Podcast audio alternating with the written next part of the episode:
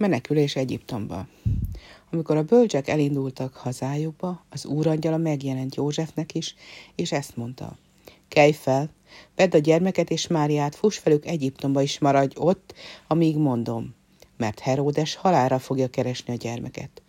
József pedig felkelt, és még az éjjel elmenekült a gyermekkel és annak anyjával Egyiptomba, és ott maradt velük Heródes király haláláig, hogy beteljesedjék az ige, amit az Úr mondott a proféta által. Egyiptomból hívtam ki fiamat. Mikor azonban Heródes király látta, hogy a bölcsek rászették, szerfölött felháborodott, kiküldte katonáit, és megölette velük Betlehem környékének minden két esztendősnél fiatalabb fiúgyermekét. Ekkor teljesedett be az az ige, amelyet Jeremiás próféta mondott. Sírás, rívás és keserves jajgatás hallatszott. Ráhel síratta fiait, nem akart megvigasztalódni, mert fiai már nincsenek. Mikor aztán Heródes meghalt, Józsefnek álmában megjelent az úrangyal, és így szólt hozzá.